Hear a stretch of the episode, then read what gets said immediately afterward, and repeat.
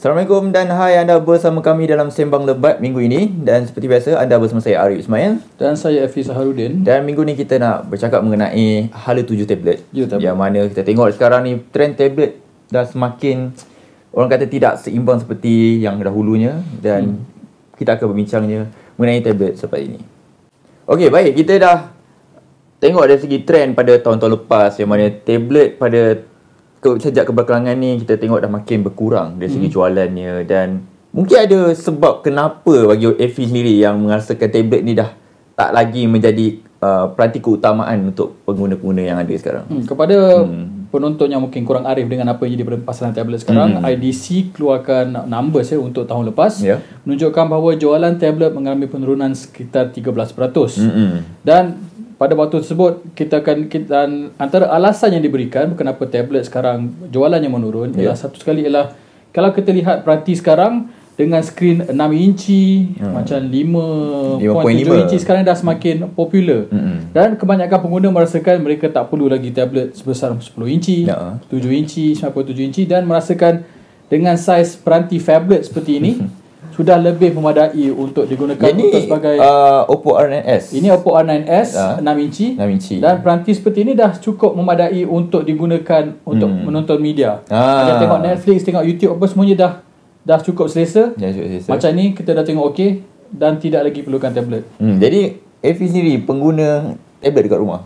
Saya dulu pengguna tablet yang agak tegar. Ah. Apabila uh, iPad generasi kedua keluar saya terus beli kerana saya rasakan pada waktu tersebut saya punya peranti semua saiz masih lagi 4 inci, 4.5 inci. Hmm. Jadi orang kata untuk membeli sebuah tablet masa tu saya beli iPad mini dengan saiz skrin uh, 6 9.7 inci ya. 7.9. 7.9 inci 7.9 ialah sesuatu yang saya rasa ah sekarang saya boleh layar web dengan lebih senang. Ah, ya. Saya boleh tengok YouTube skrin dengan elok. Kita gunakan utilize dengan elok kan. Mm-mm. Tapi sejak kebelakangan ni saya rasa dah 2 tahun ni saya tak langsung beli model terbaru iPad Hmm. kerana saya dah gunakan peranti saya di majoriti di rumah skrin 5.7 inci Hmm. dan saya adalah golongan yang merasakan hmm Dah- pintar dah cukup ah. besar. Saya tak perlu untuk beli baru. Jadi saya tak gunakan sekarang. Kiranya i- iPad yang last kali lah iPad 2. Saya last beli iPad mini. iPad mini. iPad mini. iPad mini yang first gen. Ah, saya beli Ah. iPad, saya beli iPad tu, lepas tu saya beli iPad mini first gen Hmm. dan lepas tu tak beli lagi dah. Hmm. Dan sekarang hanya digunakan untuk anak saya untuk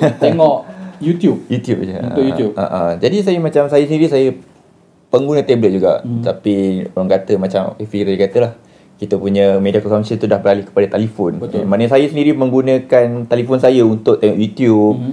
uh, tengok apa uh, Netflix kan. Jadi dulu kalau kita tengok masa mula tablet berkembang, tablet menjadi trend, dulu memang kita tengok lah kan. Mhm. Tapi sekarang saya dah menggunakannya sebagai alat kerja sajalah. Mhm. And dah tak jadi untuk media consumption. Adakah mudah untuk melakukan kerja? Ini adalah satu benda yang saya sendiri pernah cuba. Ya. Saya pernah cuba untuk bekerja menggunakan tablet, Mhm. tapi tak boleh. Jadi Arif sendiri adakah boleh melakukan kerja menggunakan tablet? Boleh tapi dengan menggunakan aksesori lah. Mhm. Mm-hmm. Kan kalau kita tengok macam iPad terlampau banyak aksesori yang ada. Mhm. Mm-hmm. Kalau kita tengok dekat mesin ataupun mana-mana kedai yang apa Apple boleh beli dia punya keyboard dia secara basingan yang mana kita boleh uh, meningkat lagi produktiviti sebab tablet ni senang bawa. Uh, lepas tu memang nampak fokus lah sebab kita tak dihidangkan dengan window macam kita guna peranti Windows kan dan tablet juga mempunyai ketahanan bateri lah ketahanan Ah, bateri yang okey. sangat lama dan saya sendiri pengguna tablet dengan sokongan keyboard macam ni. Saya guna iPad Air dan saya beli keyboard daripada Belkin. Mm-hmm. So saya memang nampak produktiviti tu meningkat lah sebab saya memang fokus dengan tablet saja. Tapi bila dah kat rumah saya dah tak guna sangat tablet tu. Okay. maknanya saya bawa tablet tu kan pergi office, lepas tu saya dah kat rumah saya charge saja tu saya pakai phone saya balik untuk tengok Jadi video. jadi dari pihak uh, Arif tablet boleh lah untuk buat kerja. Kira boleh buat kerja tapi dengan sokongan aksesori lah. Okey. Ha, contoh macam kalau anda menggunakan tablet Android ke ataupun tablet hmm. uh, iPad Pro, mungkin sokongan stylus tu yang membuatkan kita akan guna tablet tu dengan lebih terperinci hmm. eh, berbanding kita gunakan untuk media consumption. Sebab rasa phone dah memadai dan senang tengok lah. Selalunya kita guna tablet ni, eh, selalu kita guna phone, kita boleh baring kan. ha, mana lebih senang nak pegang kan. Ha, itulah. Kalau macam Afi sendiri kalau macam dari segi practicality tablet pada akan datang ni sebenarnya macam mana?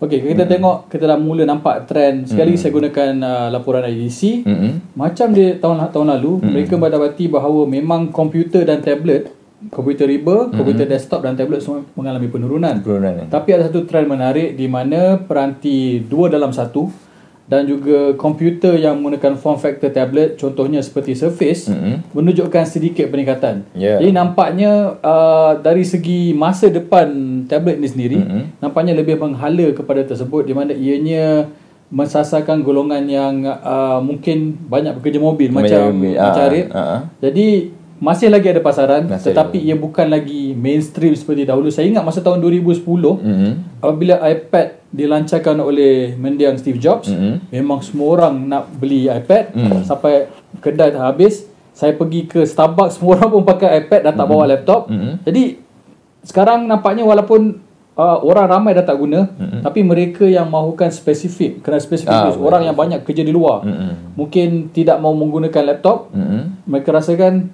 uh, two in one Two in itu one. komputer laptop biasa yang boleh lipat jadi tablet Ah. dan juga surface yang memang kita tahu rekaan yang sangat kompak Hmm. itu adalah uh, rekaan yang mereka mahukan Hmm. jadi daripada sebuah uh, peranti Mm-mm. yang digunakan untuk media consumption saja Mm-mm. digunakan untuk masa untuk Untuk orang masa. untuk segala semua orang Mm-mm. sekarang dah jadi kepada concentrated kepada golongan-golongan tertentu Ya. dan boleh saya sentuh sekarang juga saya lihat uh, golongan artis kawan-kawan saya yang banyak melakukan digital art ni Mm-mm.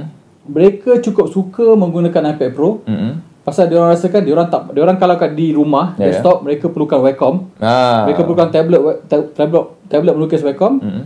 takkan nak bawa kat luar kan. Jadi bagi orang iPad Pro digabungkan dengan Apple Pencil ialah alternatif yang sangat baik dalam mobil Ah. dia orang boleh pergi dalam kereta api dia orang boleh buat sketching kat luar Ah, ah. pakai iPad Pro dengan sokongan stylus Dengan itu yang dia orang kata Mm-mm. ini memang bagus Ya, jadi untuk akan datang kiranya tablet ni masih ada pasaran lah. Masih ada pasaran Ha. dan jika anda membaca aman, saya pernah menulis uh, dua artikel sebelum ni Ha. menunjukkan bahawa Apple ada mempatentkan di masa Hmm. depan di mana uh, MacBook Pro boleh dipadankan dengan sebuah iPad Pro Hmm. dan iPad Pro itu uh, akan automatik menjadi screen sekunder. Jadi bunda. Jadi instead of orang orang yang menggunakan MacBook Pro beli Wacom, dia orang cut langsung penggunaan Wacom tu. Ha, iPad Pro jadi Wacom, Ha. kita boleh lakar terus atas tu dan segala kerja yang dilakukan dengan iPad Pro tu akan mirror sekali dekat MacBook Pro Ha. dan simpan terus dalam MacBook Pro.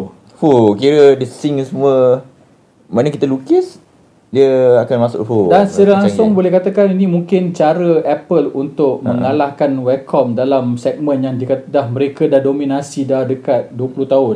Jadi dia, dia orang hasilkan sendiri aksesori yang boleh melakukan benda yang sama. Mm-mm. Dan ada satu lagi uh, pattern juga difailkan oleh pihak Apple di mana mereka menunjukkan ada cengkerang Mm-mm. yang nampaknya macam MacBook Mm-mm. tapi kita boleh masukkan iPad dalam tu dan iPad tu jadi uh, jadi MacBook. Oh jadi MacBook so kita letak phone. Phone pun boleh, Ha. iPad pun boleh. Jadi dua-dua pattern tu diorang dah ada. Jadi Ha.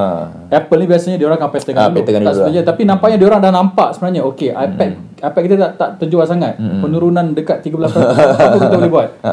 ha. Apa kata kalau kita tengok dia tengok dekat segmen Windows Mm-mm. two in one dengan Surface ada pasaran kat situ. Ha. Dia orang takkan buat macam tu. Dia tak begitu. Dia, Ha. dah takkan hasilkan benda macam tu. Dia nak Tim Cook sendiri cakap tak ada. Ha. Tentu jadi Ha. hasilkan aksesori untuk menghasilkan experience yang sama pada platform iOS. Ya, tapi benda tu mungkin boleh jadi realiti untuk komputer Windows sendiri lepas kita tengok Windows 10 dah support Hmm. ARM. Nah, yang mana membolehkan aplikasi desktop dijalankan pada uh, peranti yang menggunakan ARM ini sendiri. Ha, contohnya kita boleh jalankan Photoshop walaupun dia gunakan Snapdragon 835 tu, kita boleh run macam-macam aplikasi desktop lah. Malahan sebenarnya dia orang dia orang tunjuk demo hari tu pakai Snapdragon 820 20, kalau tak ha. salah. Jadi 820 pun kalau kita tengok video yang itu ada ada di Amans Mm-hmm. menunjukkan bahawa walaupun gunakan 821 Mm-hmm. nampak smooth. Nampak semua? Photoshop, Chrome semua okey. Jadi macam okey, nampaknya dah ada op- pengoptimasi yang dilakukan Mm-hmm.